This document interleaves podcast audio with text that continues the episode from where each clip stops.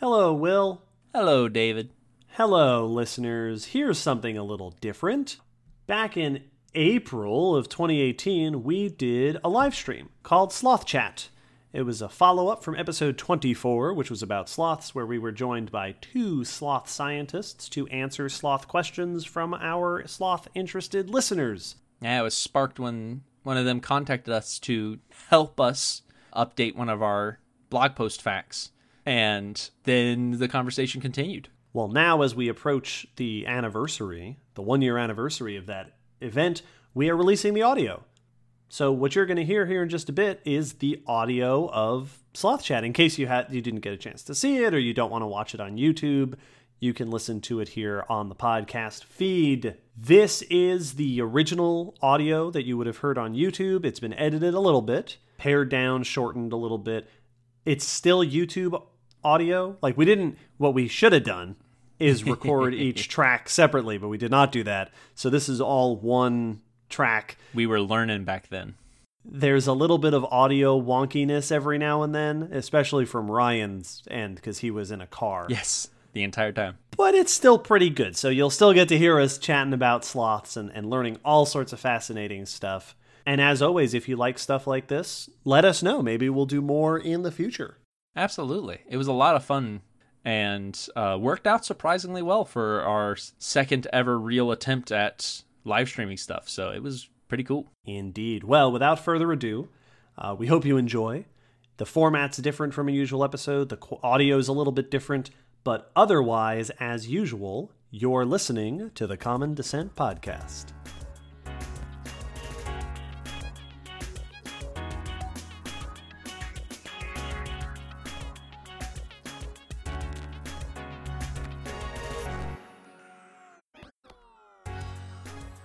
Hello, Will.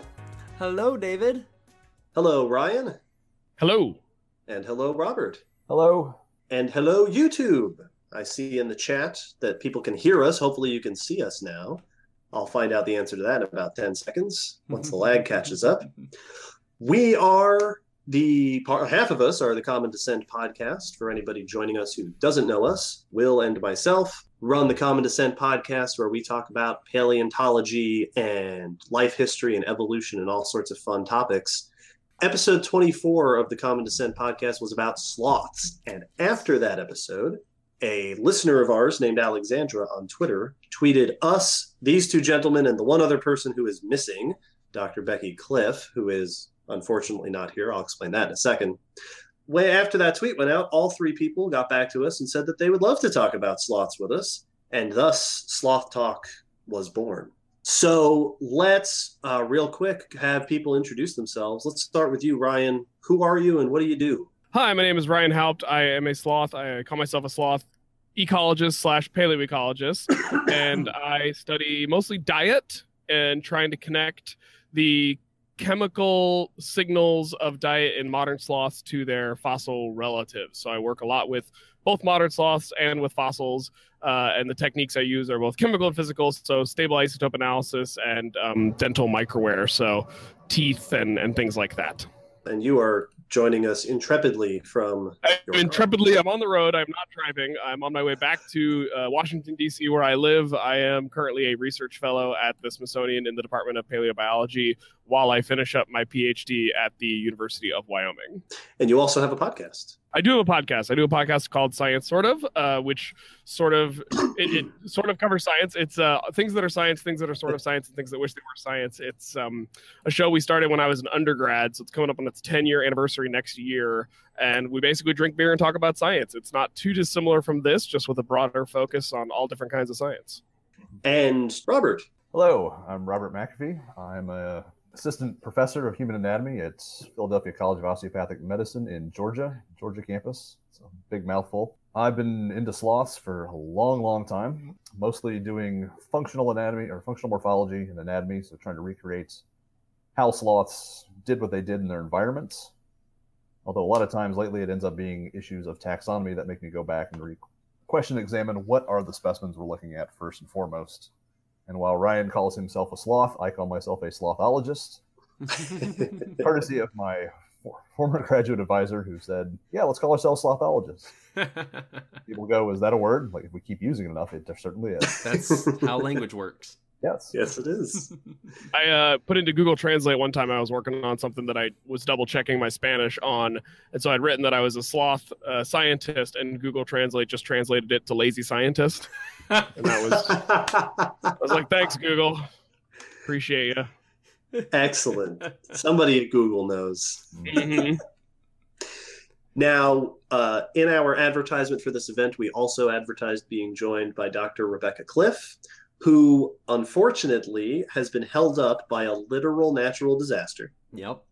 Um, she was on her way back to her home, but they, a, the road on her path over in Costa Rica has been blocked by a landslide. So she is safe, uh, last we know, but stuck uh, in a bus that is not moving, unfortunately. Which, as far as excuses go, is pretty good. Yet somehow not surprising from her. Like, of course you would be the one to get stuck in a landslide. Typical. Well, if anyone's going to be late, it's going to be a sloth researcher, I think. I feel like we should. Some sort of Gandalf quote would be appropriate here. We arrive precisely when we mean to. yes. So, unfortunately, uh, Becky won't be joining us for this unless she magically shows up partway through, in which case we'll invite her in. If not, we'll see if we can uh, put something together with her later on. Indeed. In the meantime, the basic approach to this event is over the next hour or so, we are going to pepper these two gentlemen with questions that we have sub, uh, that have been submitted by our listeners on the internet, on Twitter, on Facebook, uh, a couple of other places as well, and just have them answer people's curiosities about sloths. Along the way, if you are here and in the chat, and we have a few people in the chat, it looks like, if you have a question that comes up during, we'll be keeping an eye on the chat and we'll see if we can grab one of yours. We've got a bunch of questions. We probably won't get to, to all of them, unfortunately, but both of these folks are on Twitter, and both of these folks can be sound, uh, found uh, presumably in some other places. So before we get started, normally you do this at the end. Where can we find you? But I'm going to do it at the beginning so people actually hear it. If people, if there's a question that people have or people want to follow up with you, where can they find you, Ryan? Uh, I'm on Twitter at Haupt, and my website is ryanhaupt.com, and my podcast website is sciencesortof.com, and the podcast is available probably wherever in the same place they get Common Descent. I'm sure they can also get my podcast. So check me out in all those places, and always happy to uh, go back and forth on Twitter about whatever slothy questions people have. Excellent. And Robert? I can be found on Twitter at DocSloth. And I do have a website, it's horribly out of date and needs some work, but still has some basic contact information. It's uh, slothsearch.com. So let's jump right in. And let's see, let's see, let's see. So the first question that I want to ask both of you to get a little bit of a sense of your perspective on your work. This is a question from me. We'll start with uh, let's start with Robert. I've been starting with Ryan the whole time. Robert, what are some of the unique aspects, the unique situations, the unique challenges that you encounter studying sloths that you wouldn't necessarily find with other animals? Oh, wow, that's a good one. it's that journalism background. I'm slightly stumped on that one. Uh, You could pass the ball if you want. Send it over to Ryan. no, I gotta man up and do it. Person up, I should say. Person up. Person up. I guess at least for me, and again, this isn't going to apply universally, but sloths did spend most of their evolution the tertiary down in South America. There were some that came up to North America, but for some of the questions I want to answer, the wonderful mylodontids, they usually have to make long, extravagant trips to get to the museums to see the specimens I want to see. So at least that's kind of my biggest issue, and at least with that, sometimes is also dealing with some museum curation and catalog efforts that are far behind the times, but hopefully getting, they are getting better. But That's a good. That's a good. And so, the, yeah, you have to go to place the places where the fossils actually are. And so, In for order to get instance, right now, I'm currently going down to the Caribbean, to the Dominican Republic. So we've got some new specimens coming out of some wonderful caves that I have some examples I can show later. So you, as as part of your job, uh, Robert, you you are you are forced to go down to the Caribbean and spend time in the the, the horrible tropical islands and such. So horrible. My- My next trip is coming up in a couple weeks. oh, that's nice. Yeah. Um, I don't think we have Ryan at the moment, so I'm going to go ahead and bring up our first question for Robert. Let's start with this question came from Thomas on Facebook, via you actually. Thomas asks, "Is there any evidence of predation or scavenging on the fossils of giant ground sloths?" Yes. Ooh. Now you want elaboration. Uh, All right, Yes. cool. Moving on. Moving on. Next question. no, there is. Uh, um, uh, the last few years, there's been a couple uh, specimens that have come to light. The one that comes to mind, there was a femur of Megalonyx found up around Cleveland that had evidence of butcher marks on it. So they did some fine close-up examination and saw that it had, you know, human interactions and basically taking some sort of cleaver and chopping away what would have been very prominent flesh on that massive ground sloth leg. And I know there are some other examples that have come out of South America, similar things as well. In terms of animal predation, there's not as much.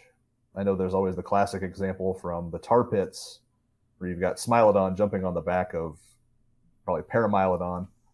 And I gotta say, that always irks me because I always go, there's no direct evidence. also, I'd have these arguments with my uh, advisor in graduate school. She did both sloths and saber-toothed cats. So she's she'd always say, "I study the prey and the predation and the predator."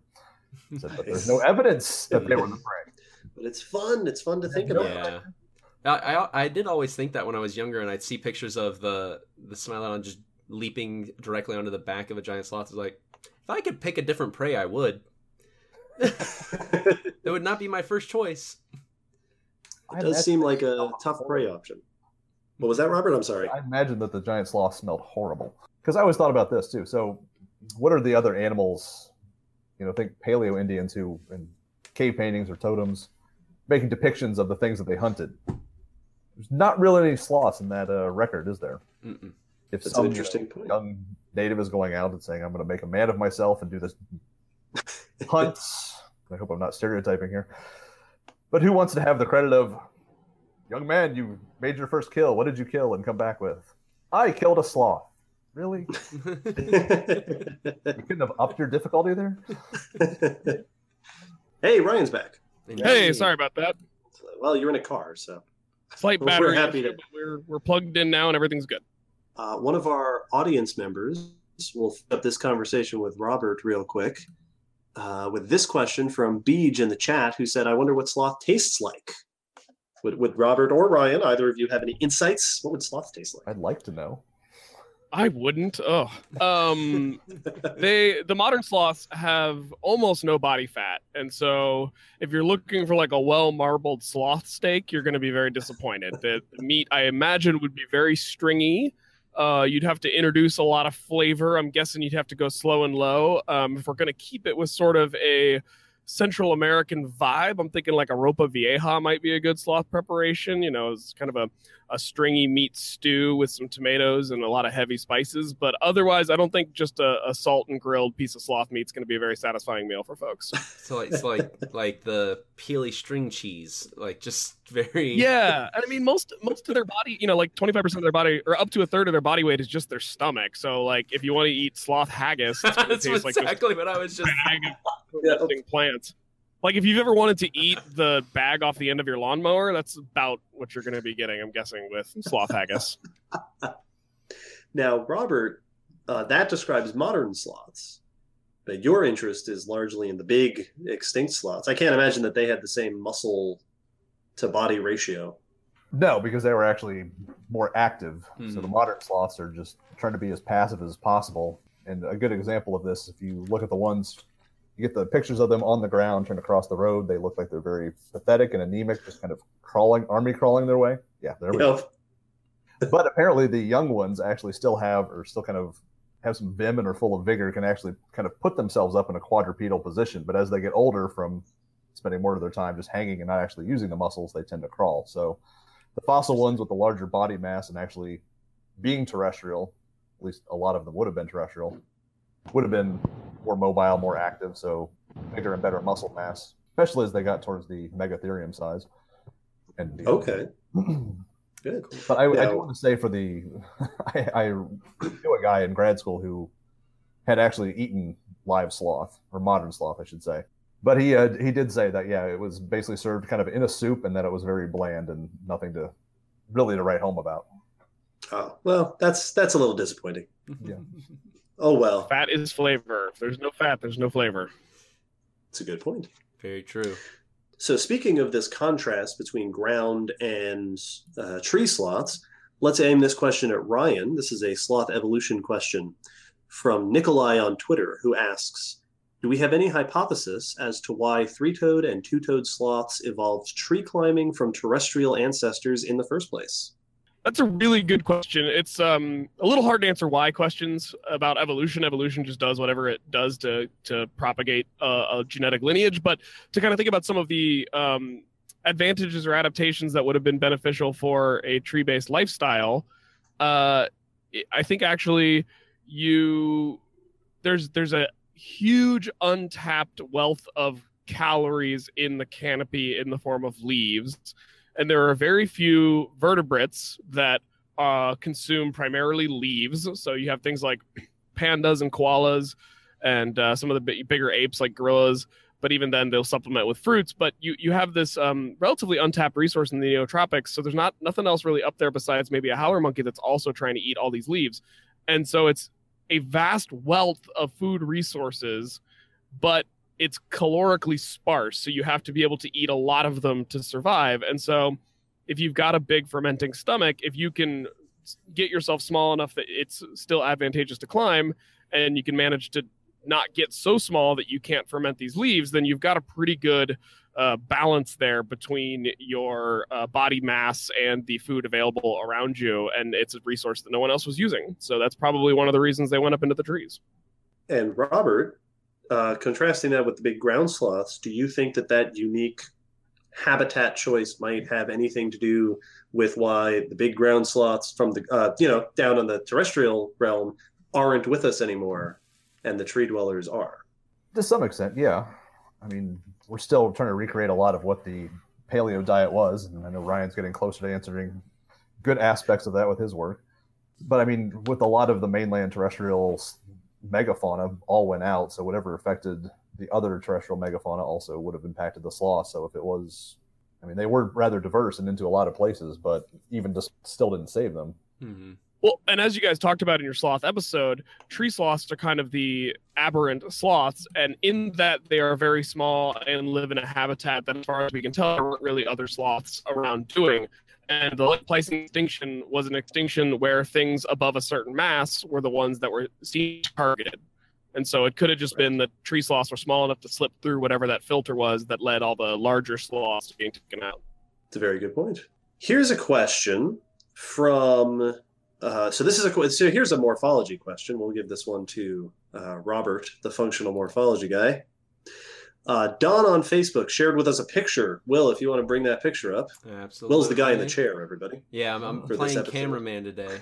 Don brings up a picture of a sloth humerus and remarks that it doesn't look very much like what you normally expect a humerus to look like in other animals. And he asks, why do sloths, I love this question, why do sloths and their close relatives look like they've half melted or like Salvador Dali painted them? Why are sloth bones so weird? Yes.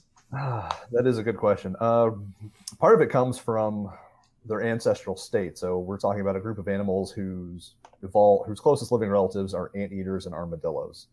So a lot of the retained morphology is from this armadillo lifestyle, which was somewhat relegated for digging. But as you went towards the anteater lineage, which they split off more recently from, you've got adaptations for kind of this insectivory, but you're still able to do digging.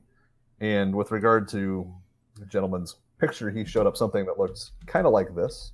Ooh, visual aids. Nice. So this is a uh, this is a sloth humerus from Parocnus from Hispaniola, from Dominican Republic, and this is the posterior view. So this is the distal end where I'm tapping here.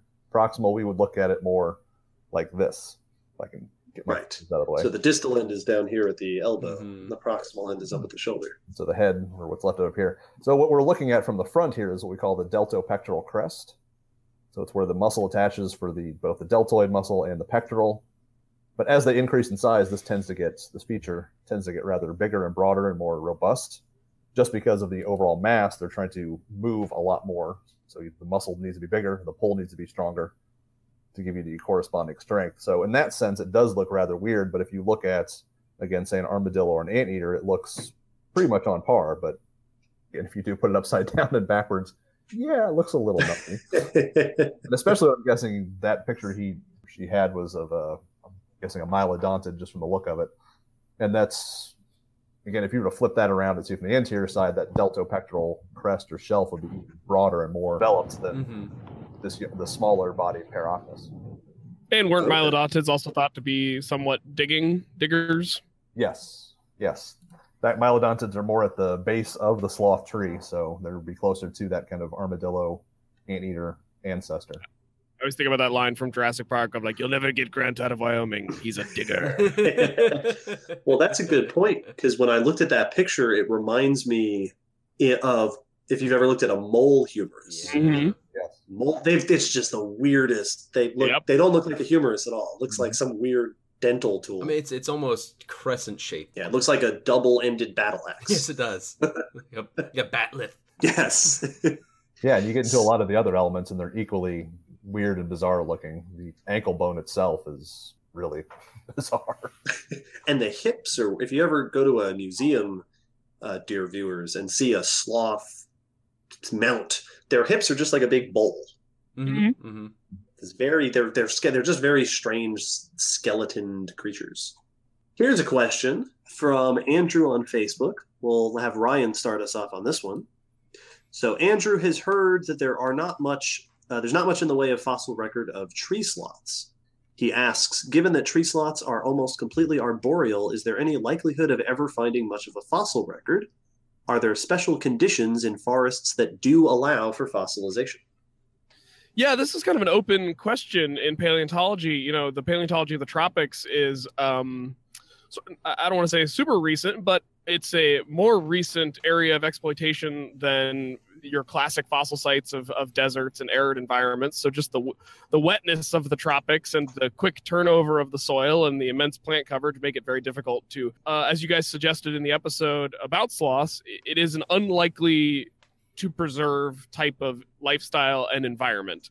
Um, that being said, there is always a possibility that under exceptional conditions you could get some level of preservation. I mean, if there was an exceptionally calm lake that happened to be, you know, like you've got these lakes like uh, Lago Nicaragua and Nicaragua, this huge lake. If it was, uh, if there was something like that in the deep past that was near a sloth tree and it fell in and just got gently covered and then somehow got exposed. You know, I had the opportunity to go um, do some digging for fossils in Panama along the Panama Canal, and I was I kept my eyes peeled for a sloth. We didn't find one, but um, it's always a possibility that there's. That's the great thing about paleontology is there's always a possibility you're gonna find something that you didn't anticipate. Um, but Andrew, the the questioner is correct in assuming that the um, prior probability of an arboreal sloth fossil is lower than other types of sloth fossils out there. So, not zero, but not great.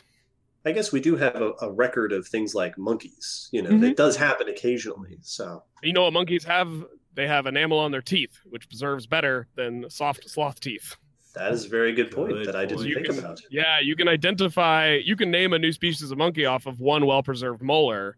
But sloths, as you guys talked about in your episode, they don't have a lot of dental Mhm. variation. They kind of just have pegs and cones. And so it's going to be harder, even if it's a softer tooth. And then even if it does preserve, it's less diagnostic than something like a monkey tooth. Now, Ryan has brought up our episode a couple times um, in what, what sounds like a complimentary fashion. So I want to bring up something that Robert mentioned jeez. Right. Good cop, bad cop. after our episode. So Robert had a minor grievance Minor. to bring up with us. Please, please explain to our viewers. So, view, uh, listeners, viewers, episode 24, like I said, was all about sloths. Um, if you want to learn sort of the basic overview, check that out. But yes, afterward, Robert said, Hey, now, uh, please explain. I was hoping you were going to explain. I don't remember what I wrote. Uh, you you mentioned we uh, it was something about megatherium size, I think. Oh yeah, yeah. Uh, the Yes, largest Yes. Yes, the largest. And so it was again kind of goes to the idea of the progression of the evolution, but Megatherium as the genus is the one that has the species that got the largest. That would be Megatherium americanum. Mhm. Right. But there were a number of other Megatherium species that were not as big. So not quite a progression of size, but different ones that were filling other niches that didn't need to have quite the bulk and the mass that Americanum took on later on. So to say that it, it's it's not quite as accurate to say Megatherium was the biggest Yes. in North America as it is to say a particular species of Megatherium was the Yes. biggest. Mhm. Yeah, have you guys done an episode on Cope's rule yet? No, not yet. Oh, that'd be a fun one. So that Why? I'll put that on the list. something like Requested the, by something like the progression of ground sloths would be a great you know it's a great case study in that sort of trend towards larger larger larger body sizes over time so Yeah, for anybody who's listening who hasn't heard of that, Cope's rule, uh, put forth by Cope himself, uh, yeah, does remember. suggest that organisms, animals specifically, tend to get larger over time, which holds true sometimes hmm in some famous cases. Um, but yes, so no, Robert, you, you tweeted at us with a with the minor uh, clarification, which is great. We always want to hear people Absolutely. No, we uh, appreciated correcting it. and clarifying, especially in episodes that Will planned. yeah. We'll. Don't correct my episode. Let me say that. I, I thought I loved the episode. I thought it was great. Thank, Thank you very much. Anyway, you don't get to take Ah. credit after that comment. No, thank you. I, I wrangled Will. I, I made sure that it all went really well. Here's a question. This is a question about uh, phylogeny. So let's start with uh, Ryan on this one. Although I'm sure either one of you would have a comment. Uh, this is a, a very technical question from Hans on Facebook. So I'll I'll ask the question and then I'll explain it a little bit for anybody who's not uh, up to date on cladistic terminology. Hans asks, are sloths and other xenarthrans, xenarthrans are the group that includes sloths, armadillos, anteaters, and so on, is this group generally considered the outgroup to other placentals? And if so, do they have unique traits that could potentially be ancestral to placentals that are lacking in the other groups? So, to explain that a little bit for our listeners, an outgroup is basically just the most distant relative of a group of relatives. So if you're hanging out at your family reunion and you and all your cousins are related through your grandmother, your second cousins are related through your great grandmother, so they're the out group in that sense. They're one step out. This question is asking Is that the case with sloths and their relatives? And if so, do they have any features that might give us clues to that, orig- that great ancestor? Mhm. As far as i know this is still an active area of research that people are still looking at uh, carefully and trying to figure out the exact interrelationships of mammals at the base of the mammal family tree. And uh, sloths you know as you guys talked about in your episodes xenarthrans are definitely their own group. That is very clear. Uh, whether or not they're the outgroup to placentals i believe is is still not solved 100% and then in terms but i i also do believe that they are considered to be more basal as a mammalian group than other more derived groups uh, to use you know i know sometimes we say primitive and advanced but those those words have connotations. And so to avoid value judgments we we try to say basal and derived. But then within xenarthra the xenarthrans that are alive today are pretty derived relative to what those earliest xenarthrans would have been. I mean that earliest xenarthran was probably some sort of insectivorous medium-sized shaggy osteodermed armadillo anteater monster thing. Um, so I, I don't really know if that's a good representation. I mean, I, I think it probably better represents early basal traits of xenarthrans than it does mammalians as a whole. So that's kind of my take, but Robert might have more information than I do. Yeah, uh, pretty much spot on, mostly the same. Um, most of what we know is from molecular data, molecular Mhm. studies that have been done, which puts Yeah, the so divergence of sloths at about, I want to say, 100, 106 million years ago. So well back in the Cretaceous before the actual dinosaurs went out. As to what that thing would have looked like, Lord only knows, but most of the studies place them, as Ryan said, as rather basal near the bottom of the tree of placentals in a group called Afrotheria, which has Okay. a lot of other kind of basal mammals, or ones that became more basal later. So, oh, what am I thinking of? Uh, tree shrew. Afrotherian contain things like hyraxes and elephant shrews and modern elephants and manatees. All of those. So yeah, and then as for what we can learn about basal mammals, as Ryan said, we're, we're dealing with at least the modern groups today, highly derived. But even with the fossil record, the earliest ones show up at best in the Oligocene, but it's already fully formed into armadillos and sloths. We don't really have a great record for anteaters. But a lot of that early stuff then at Oligocene, even Eocene, is so fragmentary. They're just naming new things because they don't have enough to go on to say it can't be. right, like like pseudoglyptodont and all that. It's- So this is this is something that comes up a lot in evolutionary questions uh, of things where you have a group that theoretically is the primitive version of something like monotremes, like the platypus, Mhm. and it's tempting to say, well, let's look at the platypus to see what the ancient mammals were like because they lay eggs and they don't, you know, produce milk quite the same way. But as you guys have pointed out, these are also very much evolved away from what their ancestry would have been. Mhm. So they, while they have some of those features, they're so weird that it's very difficult to to generalize about those traits. Yeah, I like to say that in terms of evolution, you know, something like a sponge, the most simple mammal or the most simple animal that exists, a sponge is just as evolved as you and I. Mhm. We've all been evolving for the same amount of time. And so if you've survived until today, you're just as evolved as everything else that's survived till today because you all survived. And that's, you know, the, the act of survival is an evolutionary process.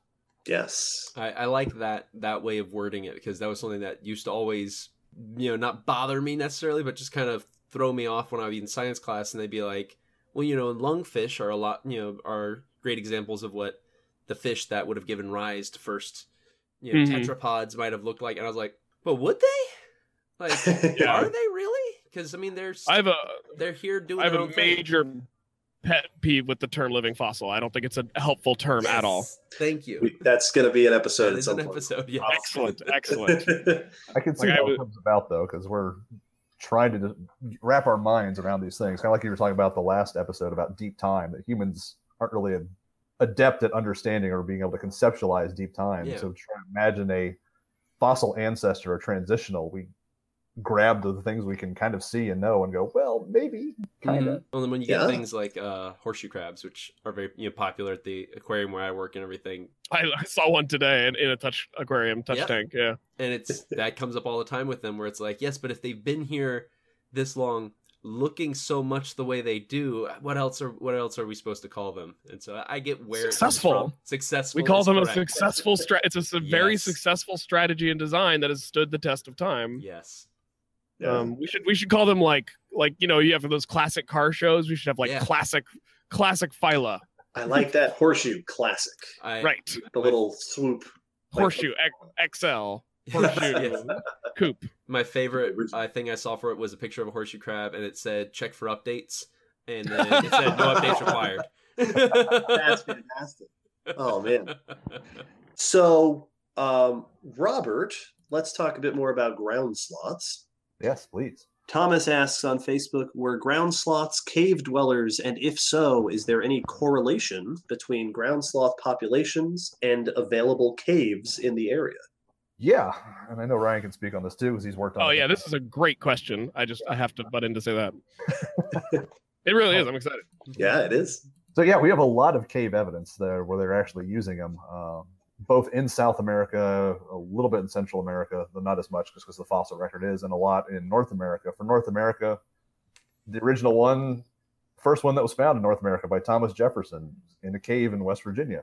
And we've got a lot of other records of Megalonyx, that one we now know as Megalonyx jeffersoni, from caves. And in fact, there's not too far from me over in Alabama, there's an old cave site that was done about the 80s where they had actually a number of what seems to be familial groups occupying this cave, or at least they have the leftover remains. and a couple where it had, you know, clearly a much larger adult, and then a couple that were clearly juveniles. So using it back and forth. And in the southwest with Nothrotheriops shastensis, using caves, coming Mhm. and going, they've got layers of dung balls and middens that just shows they were coming back and using these caves time and time again. Interesting. That's an interesting point that there's ways to tell that your animals were actually using these caves as opposed to the caves just happening to be the places that fossilized and collected them. hmm Yeah, and there are, there are cave sites out there where you can tell that the animals are in the cave because of some trauma that occurred. Either they were injured and went to the cave to try to uh, recover, or they fell into a sinkhole and were injured, you know, in, in injuries that didn't really heal before they died. And we don't see that with sloths. Sloths seem to be in the caves on purpose. They seem to have gone in there, and um, based on some of the climate data, we see that the sloths were occupying the caves during periods of climatic cooling and so it's possible that they were also not great at thermoregulating, much like their modern uh, relatives. And so they might have been using the caves as thermal refuges where um, cave temperature is a more steady, stable state than staying up on the surface. So when it was cool or when, it, when the sloths got chilly, maybe they were going into the caves to stay warm. And then some of them inevitably died there. But the fact that we have all this uh, fecal material shows that they were staying in the cave long enough that they were needing to go to the bathroom and, and stuff like that. So that's really interesting. And then my my quibble with episode 24 uh, was oh, Thomas Jefferson did not discover the Megalonyx bones. They were sent to him by the landowner uh, after being discovered by some saltpeter miners, uh, niter miners as it was called back then. Uh, and that was an important component in gunpowder, which is an important part of our early economy. And so they were um, preserved in essentially um, fermented bat guano uh, fermented mineralized bat guano that um, were uncovered when they were digging up the saltpeter and probably making moonshine, if we're being perfectly honest. Um, and the bones were sent to Monticello, and Thomas Jefferson wrote the description. He wrote, you know, the complete description, which was then read at the American Philosophical Society in 1799. So yes. I also yes. love love the idea that Thomas Jefferson is writing about these animals like 60 plus years before Origin of the Species. Like he just mm-hmm. they had yes. no idea of any uh, the how different our perspective on these animals would become. Yes, no, and that that's yeah. absolutely uh, true. I, when when we went over it, I think I skipped the, the discovery of it more and focused on his his description. But that is, it's also a, a cool story just because it's how often do you hear about uh, published presidents? Right. Yeah. vice. Uh, I don't think our vice president currently is going to be writing any scientific articles anytime soon. Right. Exactly. So I think that's okay. probably not. None of them get past actual peer review. Yeah, we're not. Gonna we won't see them in SVP. So let's let's see. Let's ask a question about living sloths. I know that Ryan has done some work with living sloths, mm-hmm. and we'll see if you can answer this. This was a question that I was going to ask Becky, so we'll see if you can fill in. Lauren on Facebook asked if sloths today have any medical issues related to their inactivity, such hmm. as she suggests arthritis, but anything that you know being slow causes trouble. Bed sore. That's actually an interesting question. If in captivity they can get things like bed sores if they're not given enough room to move around or, or things to hang on um, so that is an issue.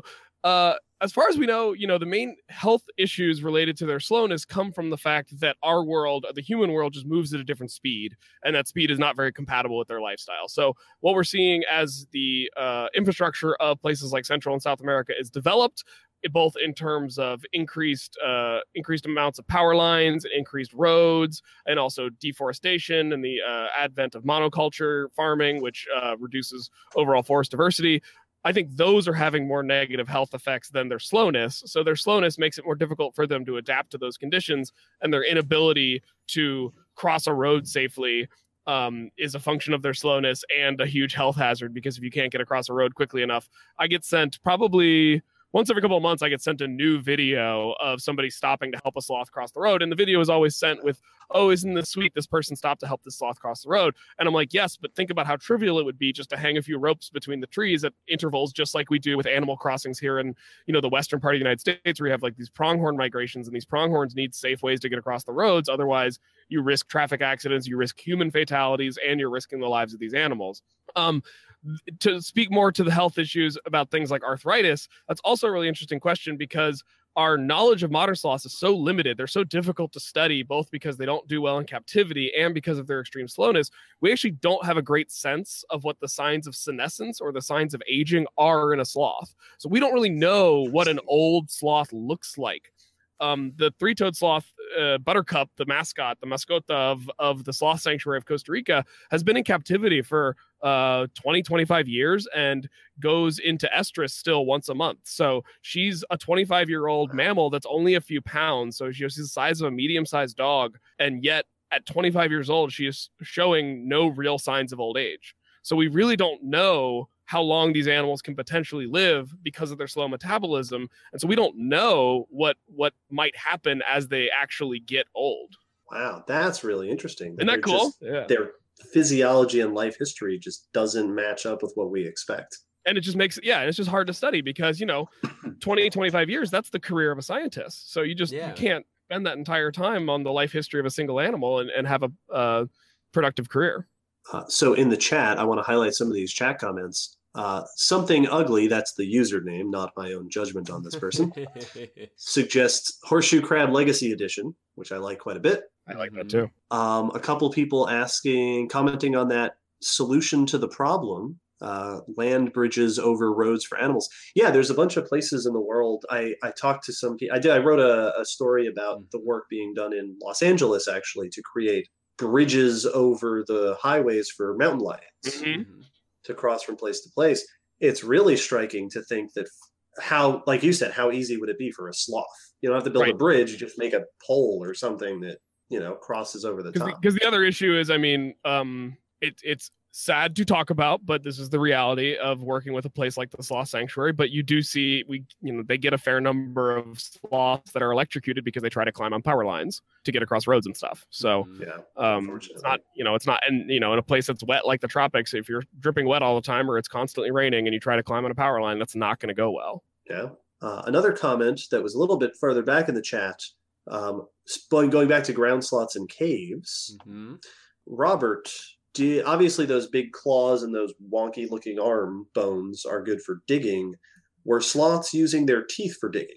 oh and robert can i also ask do we see any like arthritic looking joints in fossil sloths Oh, answer that first. That's a good question. Yes, and I was going to chime in with that, but yeah, there is some. Oh, I'm sorry. Yeah, go right ahead. There is some evidence of arthritis in some fossil sloths. Thinking the best examples I saw were at when last time was at the Page Museum, the La Brea Tar Pits Museum in Los Angeles, just because of the sheer volume they have. mm-hmm. They've got a full section, just a full cabinet section, just devoted to pathological specimens, and there's some that are showing it's either arthritic damage that is healed and become arthritic as a nature. But I also just reviewed a paper a couple months ago looking at just general arthritis that they could uh, rheumatologists and arth- people who study arth- arthritis were actually identifying in other just regular ground fossils or ground sloth fossils. Oh, And that might also be a function of ground sloths actually had to support their weight against gravity, where tree sloths don't really have that problem. If you're suspensory, you're not. You're, you're maybe your joints just don't get that much wear and tear. Mhm. No, in fact, the whole suspensory thing is actually designed to be it's kind of an interlocking or a locking mechanism with the tendons, just to make it a very passive process. The claws are there and they're locked, but they're not spending any muscle energy. Yeah, and I, and you know, you talked a little bit in episode 24 about the evolution of that suspensory posture as being this really interesting, unique mode for an animal. And I think a big part of that is it's a very energy efficient way to climb once you evolve essentially a clasping Mhm. hand. So, uh, what kind of what Robert's saying is that a sloth is relaxed when it's gripping something. So all the muscles Right. are relaxed when it's gripping, and so it's not exerting any energy to hang there, and it's not trying to support its own weight against gravity. Uh, bats are the same way. If you ever go into like a very old house, you can actually find bat skeletons still clinging to the ceiling because when they die, they just stay gripping on. Mhm. Yeah. Um, so sloths are like that. So yeah, so so for them, hanging on a, a limb ex- is exerting almost no energy. So before we get to that other question, actually, Robert, a follow up on that, we talked about predation, signs of predation in sloths, and now arthritis. How much? How much do we know about pathology in sloths? Not a whole lot. In fact, with the samples I've got from the cave sites we've been or been working in uh, Dominican Republic, we've got a couple specimens that show evidence of damage that happened in life that healed, and the sloth kept on going. In one case, it's a femur that looks like it had a break mid shaft, and it's just horribly arthritic. If you want, I can share some photos of this afterwards if you want to put it on. the Yes, page or absolutely. Another one is a radius that is just it didn't even look like a radius. I thought it was someone's rib from somewhere another animal's rib because it was unsorted in the drawer. Like, wait a minute, that's actually a sloth radius. But they broke Wow. and they kept on doing whatever they needed to do despite whatever muscle changes had to happen. So at least in this case, you know, rather resilient animals who will just keep going.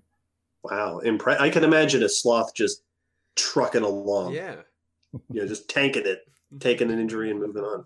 Pretty much. You got it with a broken femur, though. Jeez, especially for an animal of that size. Yeah, this thing That's got to be a tough life. we were talking earlier about I was working on SVP abstracts for the meeting coming up, and my, one of my co or collaborators down there. We're gonna do a poster on some of those pathologies for the conference. Hopefully, if as Very long as it gets accepted, come on by and check it out. yeah, no, if we're there, we will definitely come check it out. Uh, going back to that digging question, Yes. um, it's obvious, yeah, and there there are those big pot, pot, potential sloth burrows with claw marks in the, the walls and ceilings. Were they using were they using their teeth at all for excavation? I can't see that they would because the teeth, for the most part, are not anywhere near the anterior part of the jaw. Um, I'm gonna go back. It's to that, the that visual- whole they lack incisors, right? They don't have Yeah. these front teeth right here. I'm gonna go back to visual aid real quick. Oh, please do. Have this. They were probably quite lippy. back next month. This is uh again Parocnus. So here's here's the M1, here's the caniniform, and what's missing here, broken, is the predental spout, which should have extended out about this far. So this is where their mouth would have been anterior portion. Their mouth would have been ending out here. So they're most of these sloths. I mean, the modern ones don't have as much of a predental spout, but most of the fossil ones had a really well developed predental spout extending anteriorly, and so that's where the lips would have attached and been ending. Not all of them have this kind of well developed caniniform. If they do, sometimes it's actually back even further by the molars. Okay, all the. So there was not really. I mean, in this case, it kind of looks you know almost like because it's broken, and you know it's like oh yeah, some sort of you know tusk digging thing could have done it, but in reality, it was too far back for them to really use it in any sort of digging feeding behavior. You're saying we couldn't use. Uh, there's no truffle sloths like there are truffle pigs. or shovel tusked sloths like Shovel the, tusk claws, yeah. Yeah. And the, and the claws to talk about the claws a little bit um you know the claws have a bone they have a, a phalange bone in interior to the claw and they're covered in a keratinized sheath so they're basically covered in a material like our fingernails and that material does replenish in the sloth throughout the sloth's lifetime so you know uh, it's not like they were going to run out of claw material if they tried to dig with the claws and wore down those claws a little bit the claws would regrow Very good point. Another question. So this is coming up in the chat. Uh, this, I think, is related to a book you may be familiar with that came out. Uh, so Beej has asked. Uh, we'll put this one to Ryan because it's about living sloths. Although, if you have any insights about fossil sloths, that would be fascinating. Uh, I believe that this is related to the book that came out. Uh, Does it fart? Do sloths fart? And if not, how do they get rid of gas? I, I believe they do produce methane. I don't. Uh, I honestly don't know if they burp or fart. I don't know which direction the methane is is coming out, but there is some methanogenesis happening. Um, you know, they're they're a gut fermenter, so uh, the bacteria in their gut regulates the rate of their digestion, and they keep their stomach uh, full of solid plant material pretty much all the time. I was um, I was uh, working on a study with Becky actually that showed that um, the intake of food, the intake of leaf material is temperature dependent. And what that suggests is that it's actually the rate of bacterial fermentation that's driving how quickly sloths need to keep eating to keep their stomach full. Um, so if, if that's the case, it's actually um, they would fart more when they're slightly warmer. That's good to know. That's good to know when you. And I mean, just like you know, if you're like a home brewer and you ferment beer, uh, you know, if you put the beer in just in a place that's just not quite right at the right temperature, and then like shift it a few degrees into a warmer closet or something, suddenly it's just bubbling up like crazy. So, I think sloths probably experience similar bouts of indigestion based on uh, how quickly the bacteria in their guts doing its thing. to Very worry about whether they're sitting in the sun or not. Mhm. They do. They do your send them. in the sun. They do sun themselves in the morning. That's another thought of um, that's another thought about the explanation of the suspensory position is that it's possible. Uh, I don't know that anyone's actually tested this um, to try to get any quantitative data with like a light meter, but it's thought that uh, if you're in the tropics, you can actually get more direct incidental sunlight if you're hanging below the branch than perched on top of it. How bad would the farts of a giant ground sloth have been? Either of you. Horrible.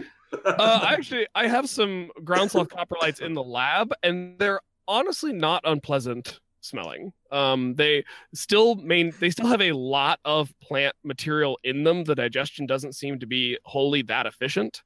Um, so a lot of kind of poorly chewed, uh, partially digested. The some of the you know I looked at it under the microscope, and sometimes the cell walls aren't even broken of these plants. Um, and so they kind of have like a faintly musty smell, and it's kind of sweet. It's not. It's actually not altogether unpleasant. Um, and yeah, it's almost like a, a good mulch. Is the- It that's the a co- that's the copper years light. for it to lose the the really nasty smells. Yeah. Or is it because they're just so old? The Right, they are desiccated. They're complete. Yeah. Normalization is just worn itself off. Right. I'm sure a lot of the less pleasant aromatic compounds have broken down in the 13,000 years it took the coprolite. But Uh, so back on ground sloths, this is a question. So Will, you have a question, I do. I do indeed. and it, it's, it's a question that Robert is very excited about. Oh lord. I believe. so so this I, we've actually kind of touched on this a couple times on uh uh you know whether or not they had similar metabolism or whether or not they had similar uh uh endothermic properties as the modern sloths. I've always wondered would there be is there any evidence or would there be any reason why we would suspect that ancient ground sloths would also be slow moving? No. no. You heard it here, folks. No. yes and no. All right. So you get ones who are big like Megatherium and Eremotherium. Just because you're the size of an elephant, yeah, you're going to slow down a little bit and you're going to be a little a little lumbersome. but if you look at the next closest out groups, which are anteaters, and this is one of my favorite things when I probably what brought it all the way home for me. I think I'd thought about this, but until I was down in Argentina and visiting a zoo and just watching this giant anteater, Myrmecophaga, just truck around its little pen, realizing this thing has basically the same metabolic rate because all the Xenarthrans have this kind of lowered metabolic rate Mhm. to some extent. But this thing was not slow. You look at the other armadillos, not slow by any means. So why are our modern tree sloths slow? Well, it's because they're a tasty little morsel hanging out in a tree that can't really move. Well, they could move fast if they wanted to, but they've spending most of their time being passive. They're not really having any muscle mass, so when they do have to move, they can't really do it for long bursts. It's mostly about being cryptic and hiding themselves. right. But if you had a terrestrial sloth who's on the ground and they came in all shapes and sizes, certainly they would have had to have been moving at a pretty decent clip. Mhm. And if we bring up Thalassocnus, the aquatic sloth from Peru, the swimming one, I mean, we imagine because we have five to 10 million years of history of them kind of becoming more and more efficiently aquatic, that it wasn't just we found their fossils because they floated out into sea and could, well, I'm going to take one stroke, stroke, Mhm. can't go very far. nope, I drowned. No, Yeah, well, Robert, if they're so fast, how come they're dead? because time makes all of us. Fossils of us all. Fossils of us all. Yes. yes. so the slow moving, the low metabolism, that really slow motion thing we associate with sloths is very unique to the groups we have today. Yes. That's not like we were saying before that sloths are weird mammals and you know the platypus is a weird monotreme and tree sloths are weird sloths. That's something Their very slowness, unique to them. yeah, their slowness also seems to be a function of them. They, even though they live surrounded by food, uh, calorically they kind of operate on the razor's edge of functionality. So they, because they have almost zero percent body fat, they really don't have a calorie to spare, and so it's also a question of efficiency. Don't move unless you have to. Yeah. Unless there's a good Right. reason to spend a calorie, don't. And that's kind of how they operate. Makes sense. But modern sloths can, like you were using the example of swimming, as if you moved super slow, you'd sink to the ground. But modern sloths can actually swim. They're actually three uh, three-toed sloths two-toed sloths don't tend to float as well and part of that is again this fermenting gut um they they have kind of an internal buoyancy control. Okay, wow. right? So they that's so totally what again- we're talking about. yeah so again it's like it's not as much uh it's a, a function of being really efficient because without any body fat it actually would be hard to float. So they need something to help them float because they're not gonna they're not paddling their legs fast enough. Like you said in the description when you see a swimming sloth they're kind of just pulling themselves along at a very slow and steady uh, dog paddle and that's because they're not having to expend any energy to stay afloat because of this kind of bulbous uh, uh, bacteria filled stomach How do we know they're not farting and using that as a outboard motor? that's a propellant Or burping and be going or backwards. burping, go backwards. Yep. But then we also, I mean, but but getting back, you know, there are some there are some lines of evidence to uh, counter Robert's point because we talked about we talked earlier about going into the caves as a thermal refuge, right? And so you don't need to go into it. Uh, you don't need a thermal refuge if you're moving around quickly enough to stay warm. So there is maybe something going on there where there was uh, not necessarily the inherent slowness we think of with modern sloths, but uh, I tend to to go on the side of uh, ground sloths probably had slower metabolisms than a comparably sized non-Xenarthran mammal.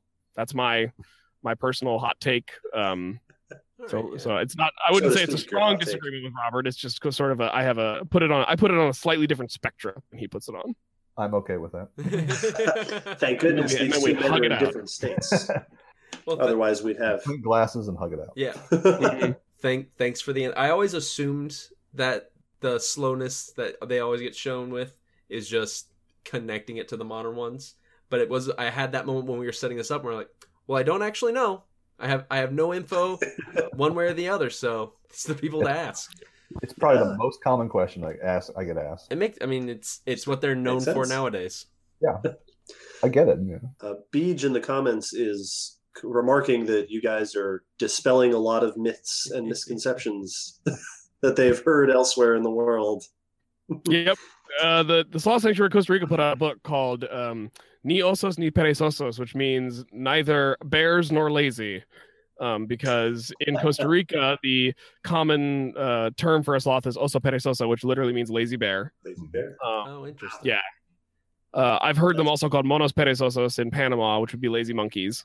Um, so they wrote a little book dispelling some of those those myths, saying no, they're not bears, even though they're very cuddly looking, and no, they're actually not.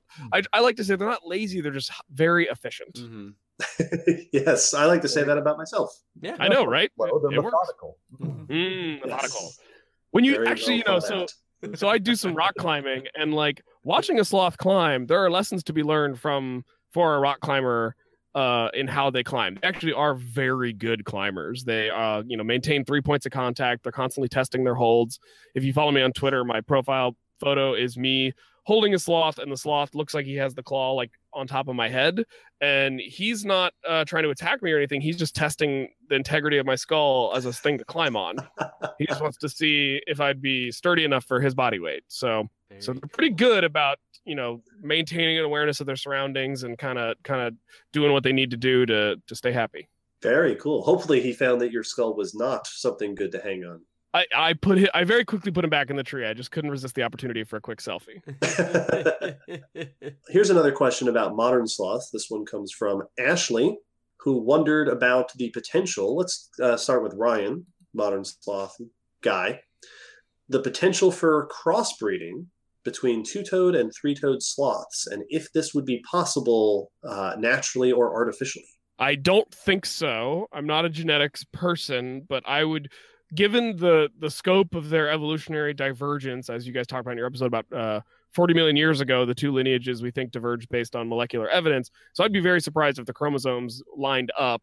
Um, and then you got to think of like, uh, you know, we go if we went 40 million years back, would you even be attracted to whatever our closest, you know, Yeah. divergent ancestor from 40 million years ago is? Like, we're more closely related to chimps than that. So, you know, Oh, yeah. are you sexually attracted to a gibbon? Probably not. Um, so I, I just wouldn't want to do that to a poor, you know, I wouldn't want to force them to to have to do that with someone they weren't into. That just doesn't seem fair. Yeah, one of the groups of sloths today, and I don't remember which one because I'm irresponsible, uh, is in the. Is it the, the same group as Megalonyx? So that's actually that for debate. There was a talk at SVP last year that is uh, pushing this idea, and Robert can speak more to this. I'll just I'll say it quickly, and then he can gripe.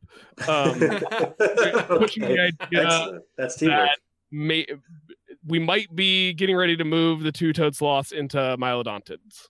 So Oh, swapping, swapping them out from megalonychids to mylodontids. And then, yeah, three toed sloths are in their own family, and the relationship of that family to other types of sloths is still a, a hardy area of debate. Robert, what say you? Yeah, so that talk at SVP kind of. Ryan, I believe you had to jump on a plane, so you missed it. And, I, and I, I was very upset when I heard uh, the reactions from the room. So I, I wished I could have been there. Uh, yeah, our uh, small enclave was sitting together, and we were a bit irate. Was not something we wanted to accept, but as we thought about it a little bit longer and later, we realized, all right, as any good scientist, in the face of new data and sort of overwhelming data, that you kind of have to accept it. So this is a mitogenomics project that's been going on. There's a couple papers out already. And it actually does highlight some of the previous molecular work. If you look at some of the earlier molecular papers, it kind of puts the only ones you had really for genetics and data. You had Mylodon, Mylodontid, Choloepus, the two-toed sloth, Bradypus, the three-toed sloth, Nothotheriopsis. Might have been one other. Anyway, but it, the studies would usually put Choloepus and Mylodon kind of close together. But phylogenetically, we looked at the old trees. That didn't seem that far of a stretch. Mylodontids were the basal group, and then Megalonychids came after. So like, okay, there's just nothing to pull it apart. But with the Mitogenomics getting a further look, it's kind of pulling the Choloepus a lot closer to the Mylodontids. And as we look at some of the morphological characters, especially the ankle and a few other things, it seems to really further suggests that, okay, yeah, we do have some Mylodontids who had these caniniforms of sorts. That perhaps is just a shortened version that came about. And as it applies to Bradypus, as Ryan said, they are in their own family, Bradypodidae, because no one's really known where to put them. But the genetics do kind of put it higher in the tree, and I've been pushing the idea for a little while longer that I think Bradypus represents a kind of paedomorphic or a neotenic state. You're gonna have to define that term. I'm about, I'm about so a, a, group that retained juvenile characteristics as an adult. Yes. If you look at the skulls, they're so short and so snub nosed that there's no room. There's a lot of times there's no room even for their anterior teeth that they have to lose them because they don't have the room. So they look like the baby version of their ancestors. Mm-hmm. Yeah. Right. So sort of like how an adult dog looks more like a wolf puppy than an adult wolf. Yes. Mm-hmm. And like an adult human looks more like a young chimp member of any other ape group. Yeah, yeah. And so yeah, this is an idea Robert and I've been kicking around for a while, especially um, thinking about the question of like when did climbing arise? And if you look at uh, groups like anteaters, their closest living relatives, what do young anteaters do? They climb on their mom. They have shorter snouts. Like they hang they so young anteaters, even the ones that live on the ground. So there's four species of anteaters. Three of them live in trees. One lives on the ground. But the one that lives on the ground, the young, just like baby sloths, the young climb up onto mom and hang on. So there is something about being a young Xenarthran that comes with a little bit of climbing. Um, so that's kind of an interesting. Giant yeah. Ground sloths crawl adorably all over their giant moms? I don't think it's outside the realm of possibility. And uh, Robert and I have been talking about this idea for a while, and we're, I mean, it's honestly just been kind of a question of, okay, how do we actually test this in a way that we can get a convincing answer to then present to the the research community? So I've got a way. We just need to do it. We just need to finish the flux capacitor. That's always what it is, right? Oh, Great you got to put that in the funding in the grant proposal. Mm-hmm flux capacitor. Uh, on, on sort of that level, is there any evidence in fossil sloths of group behavior? Little bits. Again, not a ton. Uh, not a whole lot. Again, uh, it goes back. The best one we know is with the megalonychids, specifically Megalonyx. That we've got a couple sites where we've had adults with juveniles. I think the best one I worked on the dig a little bit. It was the Tarkio sloth from southwestern Iowa. They had a full size adult no idea what gender, but there was definitely a baby baby individual based on the kind of lack of fusion and the rounding of the scapula. But then there was we found a fifth scapula. Like okay, unless we had a three arm sloth, that means there were three individuals here, mm-hmm. and that third scapula was kind of in between the two. So it wasn't a full on juvenile, and it wasn't a full on adult. It was somewhere in between. So it seemed to be that we almost had this family grouping with these megalonychids or these megalonyx who then died and luckily got preserved. And at the cave, one of the caves in Alabama, again, there's a couple family units there too, where we've got in close association a full sized adult megalonyx and then some much younger juveniles, ones that are clearly juveniles, wouldn't have been out on their own. So we do seem to have that implication. And we do know that there's a great degree of parental care in modern sloths and in modern anteaters. And so you're kind of covering your you're covering the spacing of ground sloths within those two mm-hmm. groups. So when you see parental care, you know, that's uh, a first step towards maybe having a bit more social structure. And um, very recently, Becky and I have been hearing reports uh, from people in Costa Rica and Panama and other parts of Central and South America where they've seen baby sloths with males so not just with females. It's uh for three toed sloths. It's actually very easy to tell a male apart from a female. They have a, a patch of fur on their back that's very distinctive, and you would be able to tell even from a pretty great distance. So you could be on the forest floor and looking up with a pair of binoculars, and you could probably tell that it's a male sloth pretty quickly. And it's also pretty obvious if there's a baby sloth hanging on to it. So we're starting to hear reports. Uh, we're working on getting some sort of confirmation but it looks like there might even be modern sloths that have these little familial groups where there's some uh, paternal parental care, which is is rare in some mammals. So that's kind of cool. That is very cool. Yeah, I haven't told Robert about that yet. No, I'm mind blown over here. Science is happening right here in this chat, guys. Don't scoop me on that one. Robert's writing the abstract right yeah. now. No! Like, what? What? where, where, was the? What do you have latitude and longitude on that? so let's. There's a few more questions I want to ask. We can do these a little bit quicker. Um, this one's a bit. Uh, let's let's do a little bit of sci-fi. This is from. Oh, that last question about group behavior was from Thomas on Facebook. This one is from Melissa, who asks if you could clone any species of extinct sloths, Jurassic Park style, to study their anatomy and behavior, assuming you know that that was possible. We don't have to get into that right now. Stay tuned, common descent listeners. Which sloth would you bring back to life and why? Let's uh, go ahead, Ryan. Oh, it's such a tough question. Um, you know, you talked in your episode like the diversity of fossil sloths is huge. I mean, we're talking something like uh, 80 genera of of sloths compared to the two today. Um, so it's a hard question. My my superlative mind wants to go straight to a megatherium because I want to see what the biggest one ever looked like and how it functioned. Uh, but from a behavioral kind of standpoint, um, I think something like a Thalassocnus, the aquatic marine sloth, it'd be great to see what they did with, you know, if I tossed them out on the Galapagos and said, okay, go. Um, but I think I have to go with the the Megalonyx, maybe specifically Megalonyx jeffersonii, because it was such a widely distributed animal um, from the tropics uh, up into um, the Yukon territory of Canada and Alaska. We found them on top of mountains. We found them in sinkholes. We just they're they clear we found them you know in california we found them in west virginia like they're everywhere um so i think the successfulness of that sloth s- says to me that there's something special going on there and i would love to Hmm. learn more about what it is that made that animal such a successful successful species for so long Sounds like a good choice to me. What do you think, Robert? I love this question because I was scoping out all the questions coming up, and Melissa, who asked this, is one of our colleagues who's also a sloth worker. So hi melissa Oh, okay. thank you for the awesome question, Melissa. and for me, I, w- I thought long and hard about this, but I would go with Mylodon darwinii is the one I would want to bring back for a couple of good reasons. One, I've worked on I've worked on aspects of the sloth for a while, but it's one what we know it actually had the dermal armor, the Yeah. ossicles. It did some Yep. cave stuff, but despite all that, and it was also embroiled in some crazy back and forth taxonomy problems for years. Part of my dissertation, or side part of it. But despite all that, we have very little fossil evidence for it. Because it was embroiled in so many taxonomic discrepancies, we never had a good set of specimens. And so I did a paper a little while ago, did some of the forelimb of it.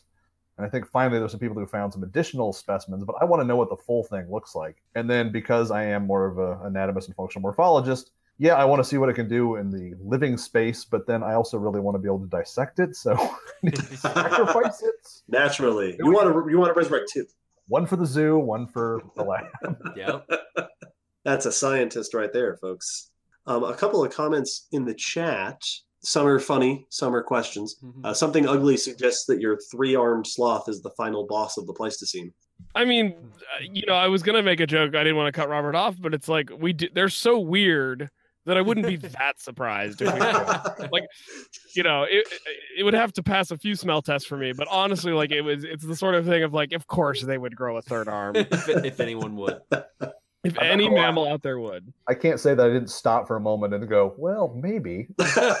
um, we we joke at the sloth sanctuary of Costa Rica that, especially in regards to the three-toed sloths, which I consider a little more aberrant as mammals than the two-toed sloths, and we joke that like if any animal was left here by aliens just to confuse biologists and just to like make it more difficult for us to understand what's going on around the planet, like ten thousand years ago, some cheeky aliens came by and just dropped off something from their planet, and it happened to be this three-toed sloth, and is you know that's why we can't figure out how they're related to other sloths, and that's why it's like you live for 25 years and don't seem to get old and like what's happening? What is what's going on here? So And speaking of weird sloth things, but actual weird sloth things, uh, Beej seems incredulous about the idea of an armored sloth. But yes, a number of ground sloths had dermal armor within, not like an armadillo, but they had armor uh, uh, like ossicles, basically. scutes. Like little scutes pebbles. of armor, little pebbles. Yep, built yeah. the. Only within the mylodontid lineage and not with all of them either. So at least whatever, once the megalonychids and megatheriids diverged off, they diverged off from a group that did not have those ossicles. and what do armored animals have in common robert they're slow oh, Well, Put armor on a fast thing I know a bunch of skinks and crocodilians and glass lizards who beg to differ. fair enough fair enough mylodontids were ambush predators if nothing else we'll Yes. there you go. I'll agree with that. Absolutely. mylodontid sloths would lay in wait in the shallow bodies of water and then when us They would other lay- lesser mammals themselves off the cliff to fall on you. That's that's what I was thinking. Is just land. here is here is a historical question uh, for either one of you that has an answer to this. Cam on Facebook asks, "What is what what sloth fossil specimen has the most complicated story?" I guess I'll take the start with that one if you don't mind. yeah Ryan. you're, you're gonna have a better answer than i am Yeah. And if Cam's watching, shout out, hey Cam. I also know him. He actually lives like 20 minutes from me. So, Oh, really? yeah, cool guy, budding budding paleontologist in the making. So Excellent. Hope he's watching. Cool. yeah, uh, for me, again, I got to go back to Mylodon. At least, the, so the original specimen of Mylodon darwinii was a mandible that Darwin brought back from his trip on the whole voyage of the Beagle. Brought it back. Owen described it, and Owen wasn't quite sure what to do with it. He named it. He gave it a did give that one a genus and species name, but then also one of the specimens brought back was this temporal piece that belonged to Glossotherium. He named it Glossotherium, but then in hemmed and hawed in his later publications. Which means tongue beast, by the way. Yes, tongue beast. Mylodon means molar tooth. But because Owen hemmed and hawed a little bit, it left opening for people like Florentino Ameghino, who loved to name anything new, to just take off and run with it. And so for a long time, there was a lot of uncertainty as to what was Mylodon. We had the jaw, and it wasn't until a good 80 some years later they found a full skull with this. Well, they had a skull, they didn't have a mandible, but they found one that had the full skull, this very elongated snout with this kind of bony arch connecting the top of the nasals to the premaxilla, which you don't find in many other sloths. Finally, had a mandible, and they could match it up. And they had been calling Grypotherium, one of these 15 different names that were assigned to this thing. Finally, they could say, okay, this actually is Mylodon. And that kind of ended that. But it left a lot of confusion as to what was Glossotherium then thereafter. But Mylodon Wow. kind of started it all. The two were deeply connected. Crazy. We did a whole episode. If, if all this taxonomy stuff, naming and organizing relationships is confusing to our listeners, check out episode 10. We did a whole episode about this. And if I can Very- say, if I can say real quick, the second Yeah. one, but it's not a specific specimen, but it's a group, and it's the genus Hapalops, which is this Miocene sloth, kind of megatherioid. It's at the base of the megatheriid tree. No one knew what to do with that, and they found a bunch of different ones, but the text, the field work at the time was bad.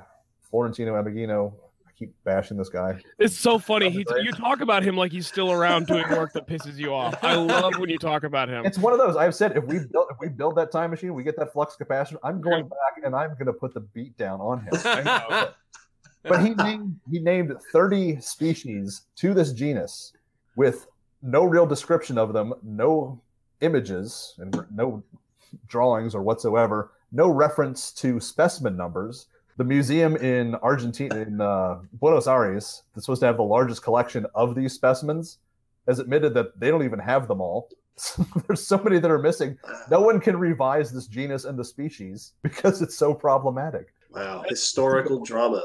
And then I think my my Yeah, answer, which is a bit of a cheat, is there was a potential sloth fossil found on a peninsula in Antarctica, and it ended up not being a sloth. But for a long time, I was just like, man, of like as crazy as they get, you ne- you still it's still beggared belief that a sloth can make it to Antarctica, and it turns out they didn't. But it was for a while, and it was an interesting story there. It's only a matter of time. But it was an Eocene. I mean, it was Eocene aged though, wasn't it? So It was old, yeah, Yeah. So how close was Antarctica to the tip of pretty South close. at that point? So Yeah. without Yeah. without the realm of possibility. Says you.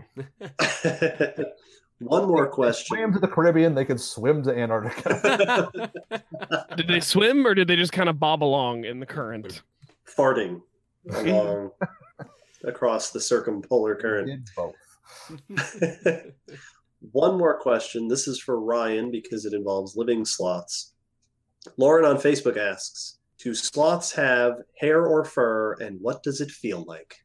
I mean, I don't, I don't believe. Uh, please chime in if you guys have opinions. I don't believe there's any actual physiological distinction between hair and fur. It's just terminology.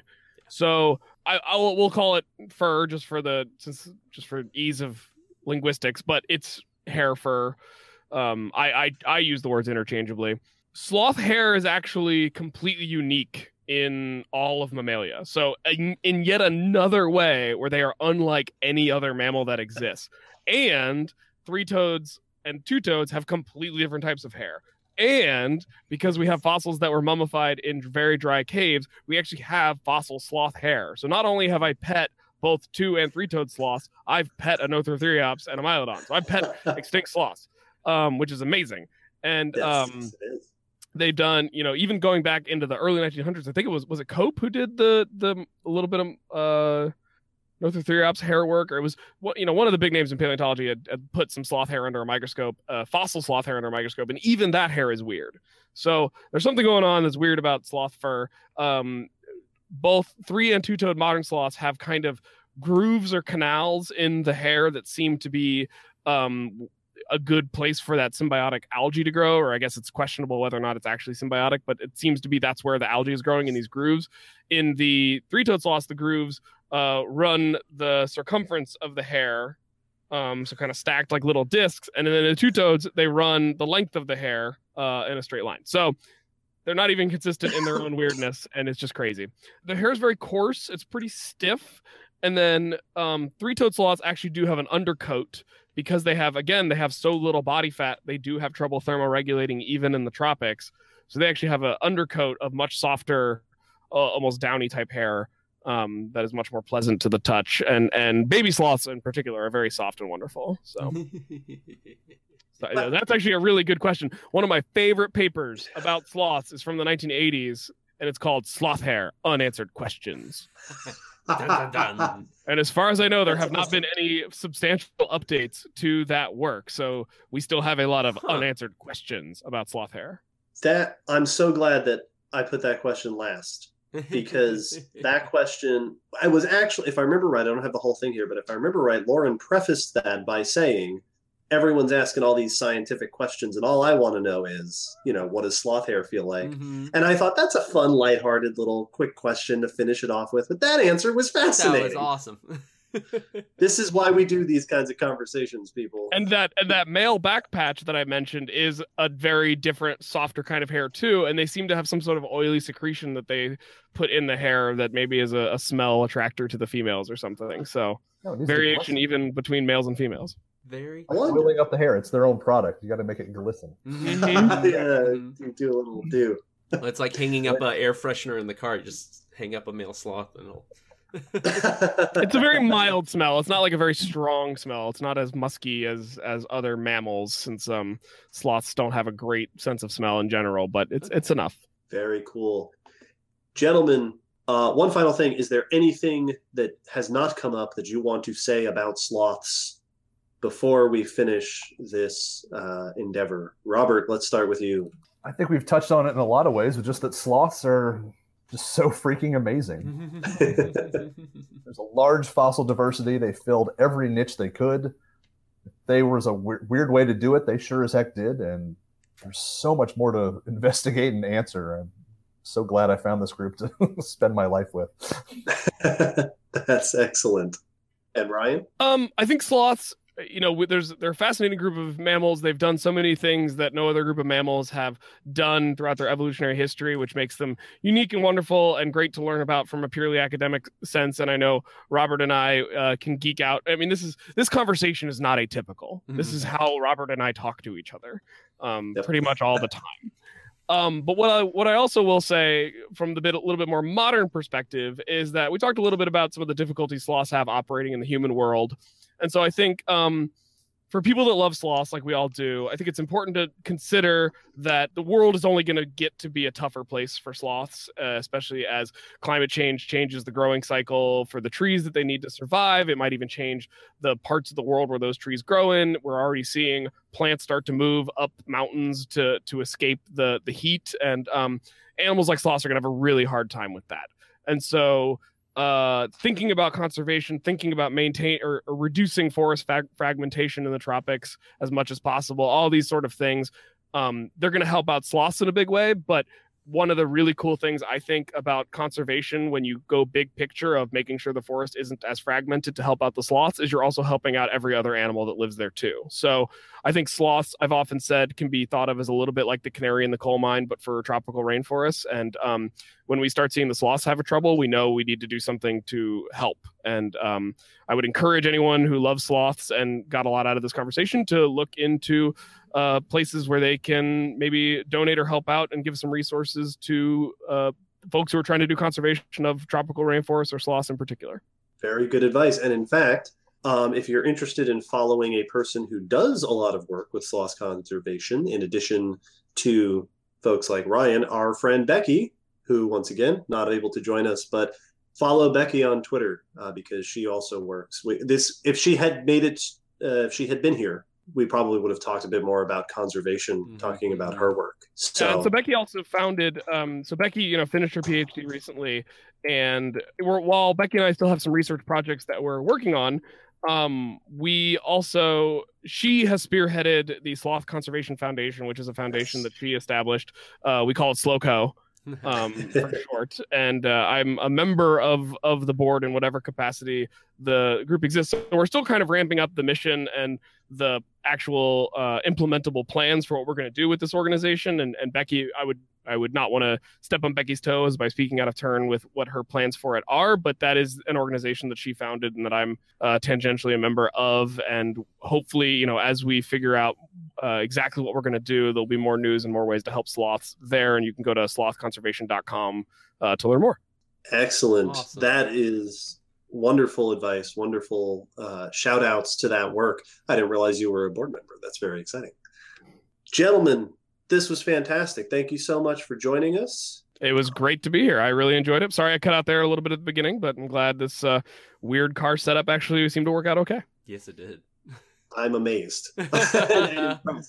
Well done. Folks in the chat, thank you for being here. Anyone watching, anyone who's watching in the future, this will be left up on YouTube unless something goes terribly wrong in the, the saving this process. If you're interested in hearing more from these wonderful sloth people, you can follow them both on Twitter. They've got their websites that they mentioned before Sloth Search for Robert. Uh, Ryan, you have your own website and you also do Science Sort of, the podcast, a fellow paleontologist podcaster of ours. And this has been such a roaring success that if you people in the world, any people in the world, would like to hear us talk to more scientists following up conversations about our topics in our episodes, let us know. If you want to see us do more things like this, we would love to do. I don't know that we're going to get, you know, these two are a great pair. We'll see if we can find someone to match the the quality of our guests here. Uh, yeah, we'd be happy to do more of it. Absolutely. And if you like the Uh-huh. Common Descent podcast, go leave them reviews on iTunes because reviews are really helpful for getting podcasts visible in the podcast marketplace. As a longtime podcaster, I can say that. And it's totally free. It only takes you a few minutes. Go do it. Help them. Yes, thank you. And Yes. go listen to Science Sort of and do the same for them. Mhm. They would much appreciate it. Yeah. And there's some people in the comments of this in the chat saying they learned a whole bunch. That is awesome. Beach says that they unlearned some stuff. Also very good. Yes. I was gonna say real quick, if you want to Yeah, hear go ahead. Ryan and me dispel more myths about sloths, we did do a couple, two, uh, Two episodes of my podcast, on, Science on Sort of, science yeah. sort of. Oh, okay. Actually, yeah, we'll get the links to those. If you want to send us the links to those, we'll share that. Yeah. Drop bears of South America and the little slothologists that could. That's excellent. Yes, please share those with us, and we will send those around to our listeners. Great. Cool. Robert, Ryan, thank you so much for being here. Chat people, thank you so much for joining us. We will all be back doing our own thing in the future.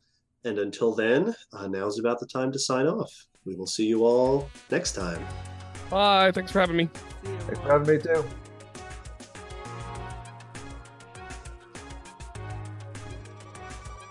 Thanks for listening to the Common Descent podcast. You can follow us on Facebook, Twitter, YouTube, and check our WordPress blog for pictures and links after each episode. Huge thanks to our patrons whose support helps keep this podcast running and who get access to bonus goodies on Patreon. The song you're hearing is called On the Origin of Species by Protodome, which we found at ocremix.org. Thanks again for listening. We hope you'll join us next time.